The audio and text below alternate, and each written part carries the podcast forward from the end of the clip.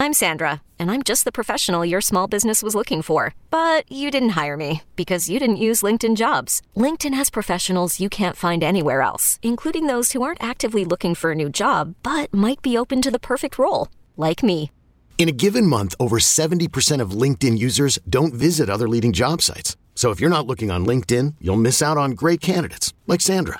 Start hiring professionals like a professional. Post your free job on LinkedIn.com slash recommend today. Want to teach your kids financial literacy, but not sure where to start? Greenlight can help. With Greenlight, parents can keep an eye on kids' spending and saving, while kids and teens use a card of their own to build money confidence. As a parent, you can send instant money transfers, set up chores, automate allowance, and more. It's a convenient way to run your household, customized to your family's needs, and the easy way to raise financially smart kids. Get started with Greenlight today and get your first month free at greenlight.com/odyssey.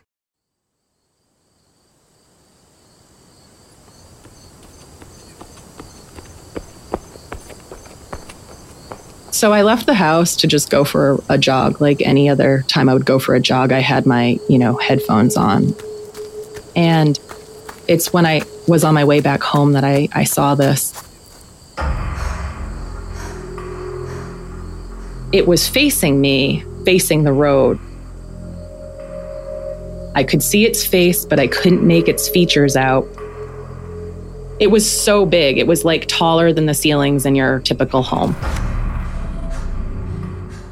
And it was broad, like not skinny and tall, like broad and tall. I was worried that it either saw me or was going to see me in any moment. And I did not want to be there any longer.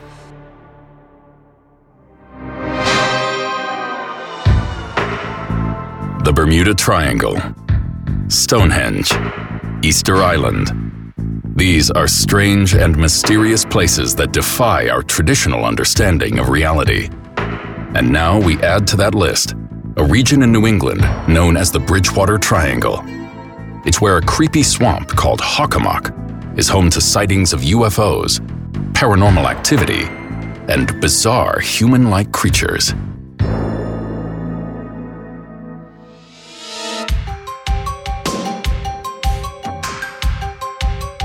I'm your host, Steve French. This is Unsolved Mysteries The Creatures of Hockomock Swamp.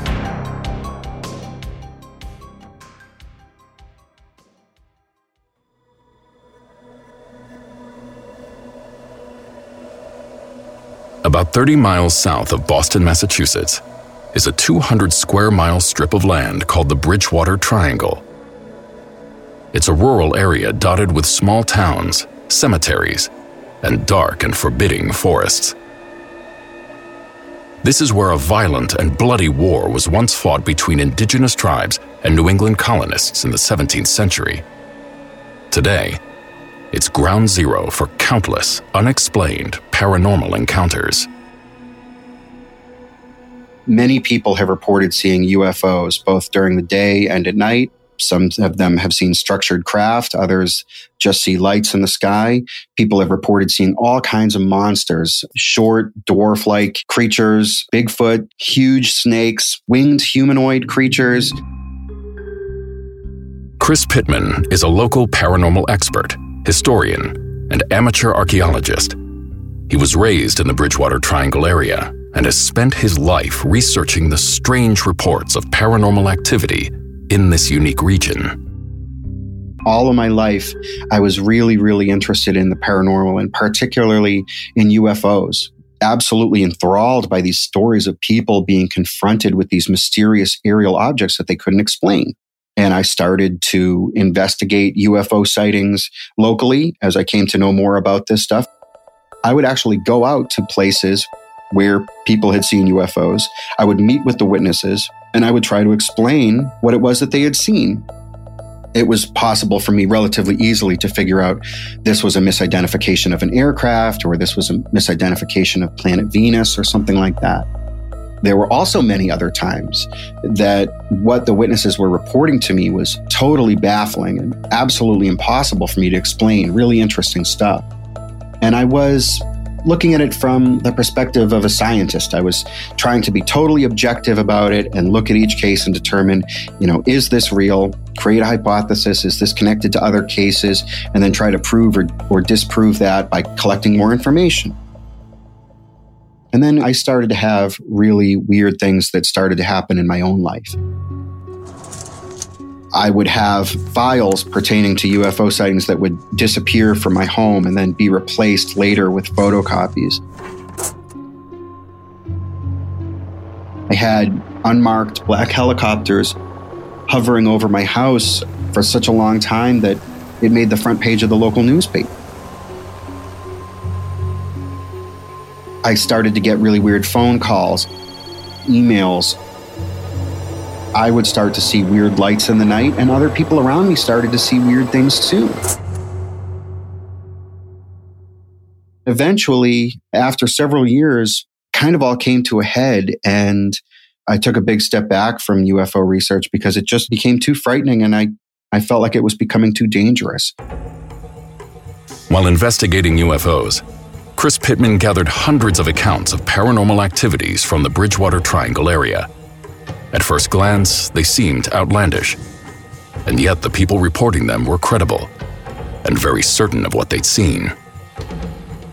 After a few years, I had amassed a bunch of them, and I came to the conclusion that it was nonsense for me to continue to just disregard this body of evidence I was collecting. Among the witnesses to this area's odd activity is the Manzella family, Peter and Tracy Manzella have lived in this part of New England for over 30 years and raised three daughters here.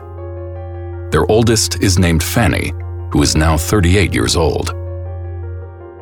We pretty much live in a forested thicket. It's swampy. It's like almost impenetrable, twisted thickets of forest.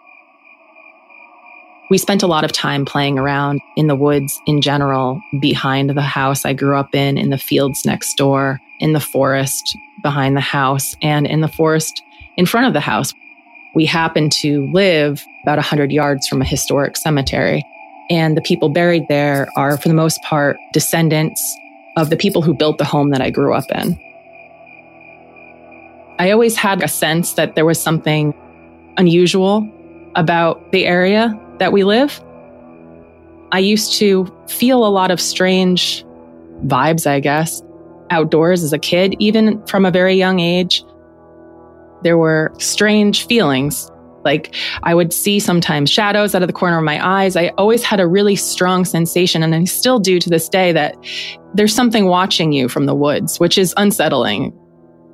I can deal with it during the day. At night, I don't love it. I don't feel that way inside the house. It's really only outdoors. It isn't until she's an adult that Fanny has a personal encounter with a strange creature lurking in this ominous swampland. Late one afternoon, Fanny is home with her parents when she decides to go out for a jog on her usual running path that takes her through dense woods and past the nearby cemetery. It was last spring, the day was misty. I mean, not misty like I couldn't see through it, but it was odd and, and eerie. It was a damp, overcast, chilly afternoon, and just the whole energy of the woods and everything around me just felt frightening and, and unsettling. I went for a run, probably for about an hour. And it's when I was on my way back home that I, I saw this. The house I grew up in and the cemetery where I saw this and where all this happened happens to be at the bottom of like a fairly steep hill. So I was coming down the street, you know, and it's like a wooded street.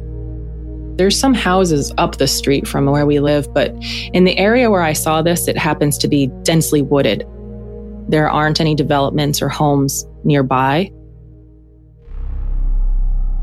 There's a cemetery set back in the woods, the tombstones are still fully visible from the street.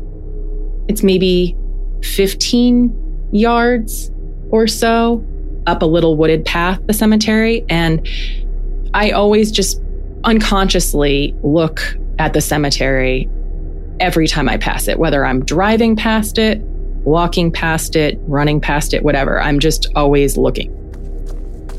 So on my way back from this run, heading down the hill, I glanced over and looked up the path and I saw what I saw, which was incredibly alarming and very frightening.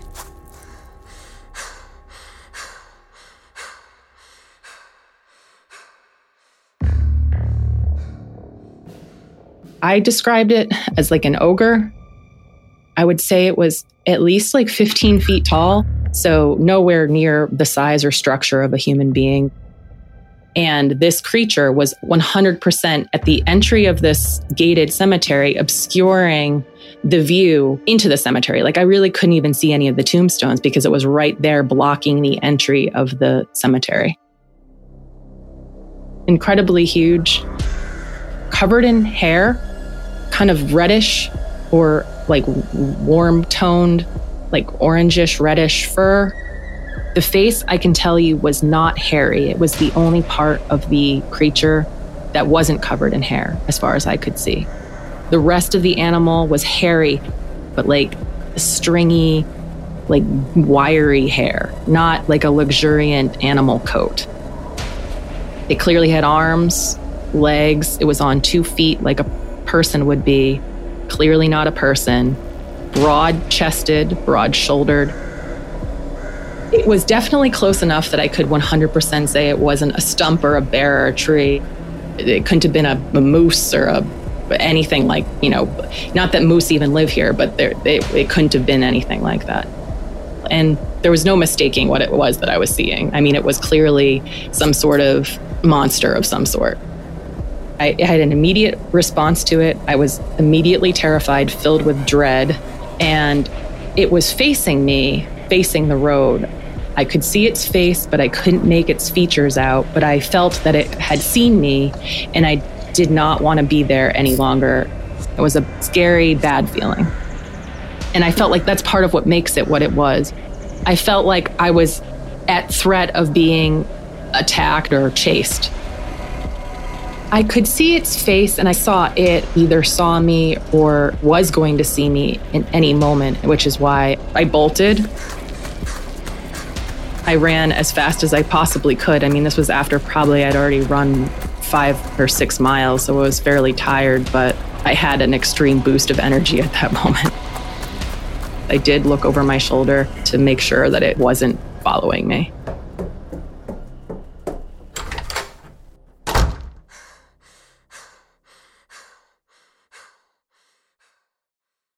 Hey, Unsolved Mysteries listeners, I'm here to tell you that there's no reason to panic the next time you're searching for the perfect gift. Now you can use gift mode on Etsy. Gift mode on Etsy takes the stress out of gifting so you can find the perfect item for anyone and any occasion. It's easy. Just tap or click gift mode on your Etsy app or Etsy.com. Then answer a few short questions about who you're shopping for and what they like. And gift mode instantly gives you curated gift ideas based on hundreds of personas. There's a lot of pressure around gifting. I usually have a hard time thinking of gift ideas for family members, and sometimes I get super stressed trying to find the perfect thing. But now with gift mode on Etsy, I can search hundreds of gifting personas and find so many incredible items. And I actually just found the perfect gift for my fitness fanatic sister. Now it's simple to find gifts made by independent sellers for all the people in your life. So whether you need a housewarming gift for the new homeowner or a birthday present for the pickleballer, Gift Mode has you covered. Need to find the perfect gift? Don't panic. Try gift mode on Etsy now. Selling a little or a lot? Shopify helps you do your thing, however you cha-ching. Shopify is the global commerce platform that helps you sell at every stage of your business. From the launch your online shop stage to the first real life store stage, all the way to the did we just hit a million orders stage. Shopify is here to help you grow, whether you're selling scented soap or offering outdoor outfits. Shopify helps you sell everywhere, from their all in one e commerce platform to their in person POS system. Wherever and whatever you're selling, Shopify's got you covered. Shopify helps you turn browsers into buyers with the internet's best converting checkout. 15% better on average compared to other leading commerce platforms. And sell more with less effort thanks to Shopify Magic, your AI powered all star. Shopify powers 10% of all e commerce in the US. And Shopify is the global force behind Allbirds, Rothy's, and Brooklinen, and millions of other entrepreneurs of every size across 175 countries. Plus, Shopify's award winning 24 7 help is there to support your success every step of the way. Because businesses that grow, grow with Shopify. Sign up for a $1 per month trial period at shopify.com slash odyssey podcast, all lowercase. Go to shopify.com slash odyssey podcast now to grow your business, no matter what stage you're in. Shopify.com slash odyssey podcast. So when Fanny came home, she came in like she was caught on fire. She was out of breath. She was panting. She was obviously panicked. She was clearly terrified. Tracy Manzella, Fanny's mother, has lived in Rehoboth since 1990. One of the things that she clearly insisted to me, because when I think of Bigfoot, I think of sort of a tall, mangy, hairy creature that is fairly benign. I don't think of it as a, a malignant force, but from her experiential description, what seemed to strike her more than anything else was the evil, and she used that word, and menacing nature of this creature that she saw. It was an ominous sensation. Like, I can't say, like, it wasn't like, oh, I saw this creature and it was, you know, interesting, or maybe it was friendly. I was filled with terror, and um, I'm not someone that scares super easily at all. She insisted that it was evil and had fangs and had a menacing face. And I said, Fangs? Because I never think of a Bigfoot with fangs. I asked her to draw it for me. And I think what she drew was sort of a demonic looking, devil like facial features.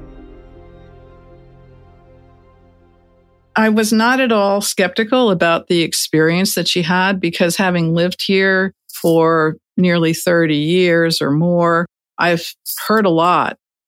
I would say that having raised my kids here, all of them were uneasy about the woods. And I used to describe the place as being like a Bermuda Triangle to friends and family about experiences and happenings and what it's actually sort of like living in this swampy terrain. Fanny has shared her experience with very few people. I didn't really want to talk about it because I felt like it made me sound a little crazy, honestly. Of all the legends in the Bridgewater Triangle, I feel like the Bigfoot one to me seems like the most preposterous.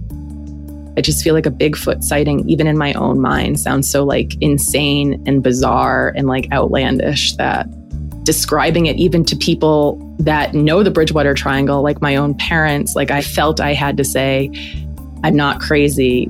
I really saw this. For paranormal investigator Chris Pittman, an encounter like Fanny's is not at all surprising. Bigfoot type creatures are one of the most common sightings in the Bridgewater Triangle. I collect Bigfoot sightings. I collect reports from people who say that they saw something that, that's like a Bigfoot. But these reports, they vary a tremendous amount they're not all the same. One person might tell me that they saw an eight foot tall creature that was covered with long red hair, and then another person saw a six foot creature that was covered with short white hair, and then a third person might have seen a 12 foot tall creature that had, a, had no hair on its face. I've never had a case where somebody said that they saw a creature and then someone else said that they saw a creature two hours later a few miles away and it was identical. All the cases are isolated, all of the cases are different. But to me, that's compelling in a way because it's clear to me that these people aren't just hearing a story and then imagining something that's the same or, or, or fabricating something maliciously that's the same as something that they've already heard. They're, they're, they're all different.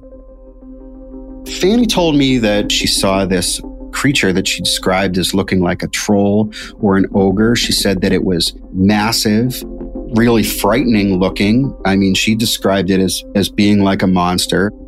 The creature that Fanny told me that she saw kind of fits within the vast range of creatures that people have reported to me that they saw. And they said, I think I saw a Bigfoot. I think that she's totally credible. And where she was on the road, she certainly was close enough to it to have been able to see if it was just a person standing there.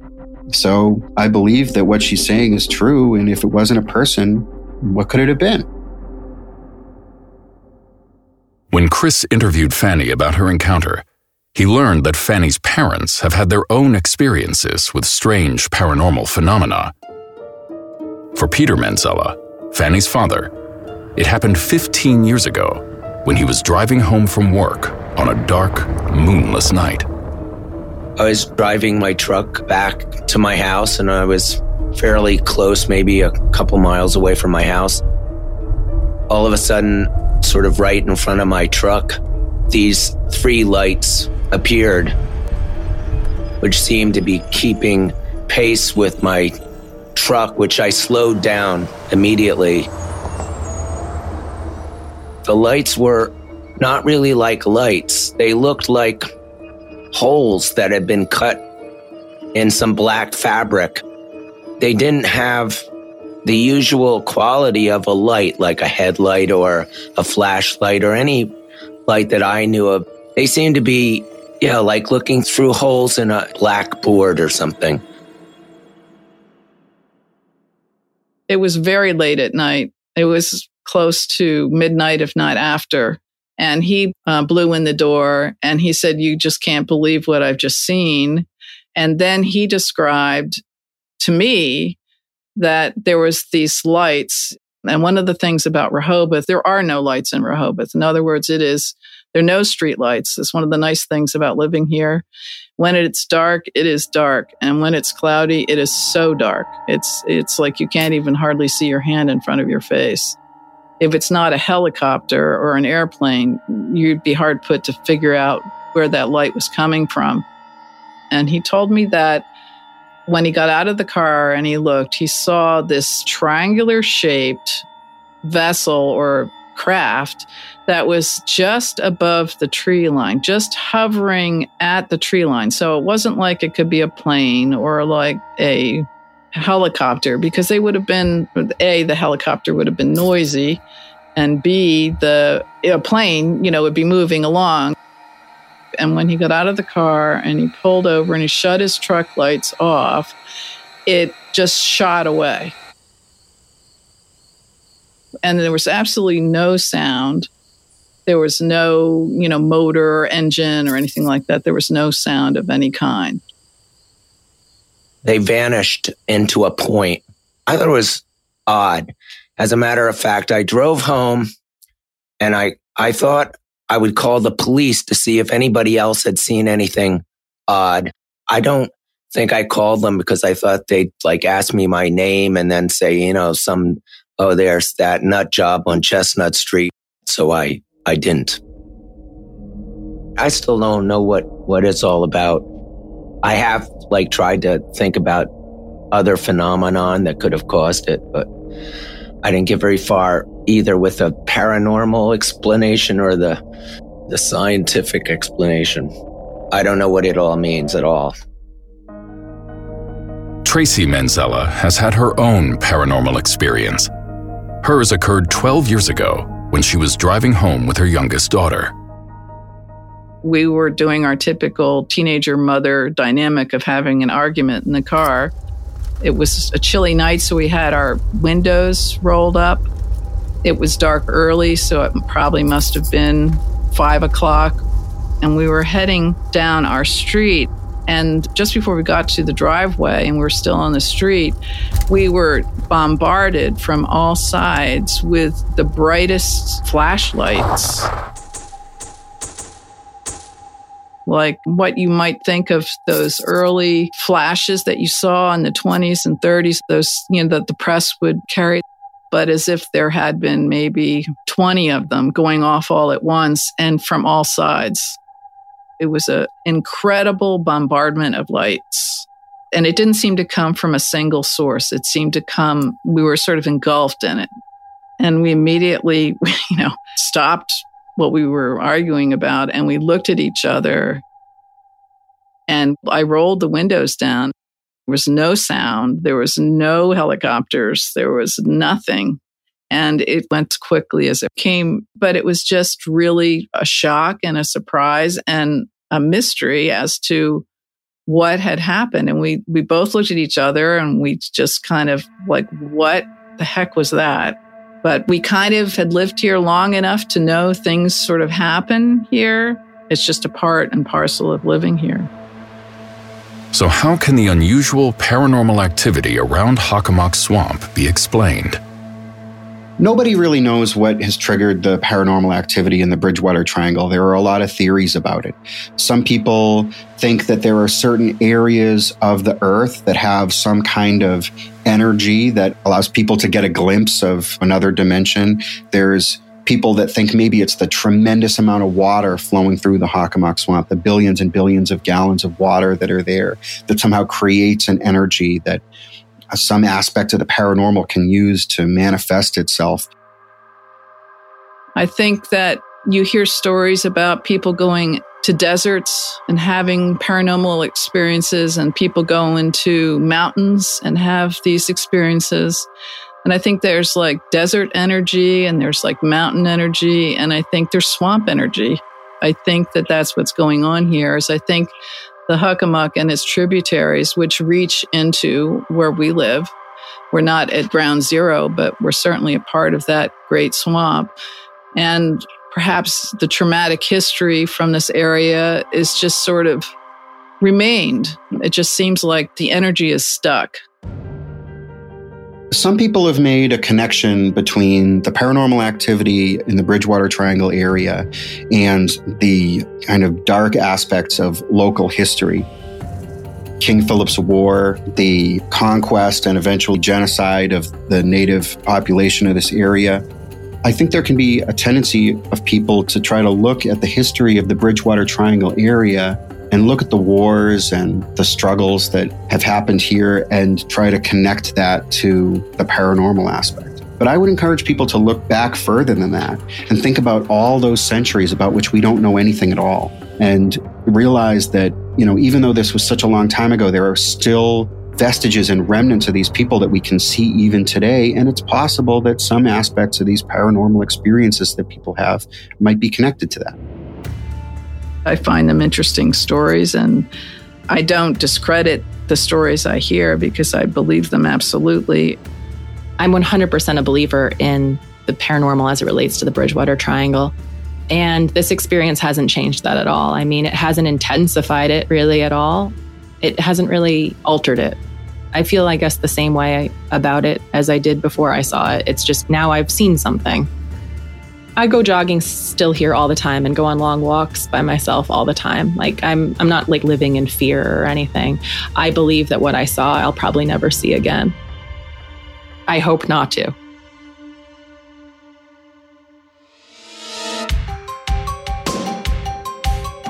If you've had a paranormal experience in the Bridgewater Triangle of Massachusetts, please submit your story at unsolved.com.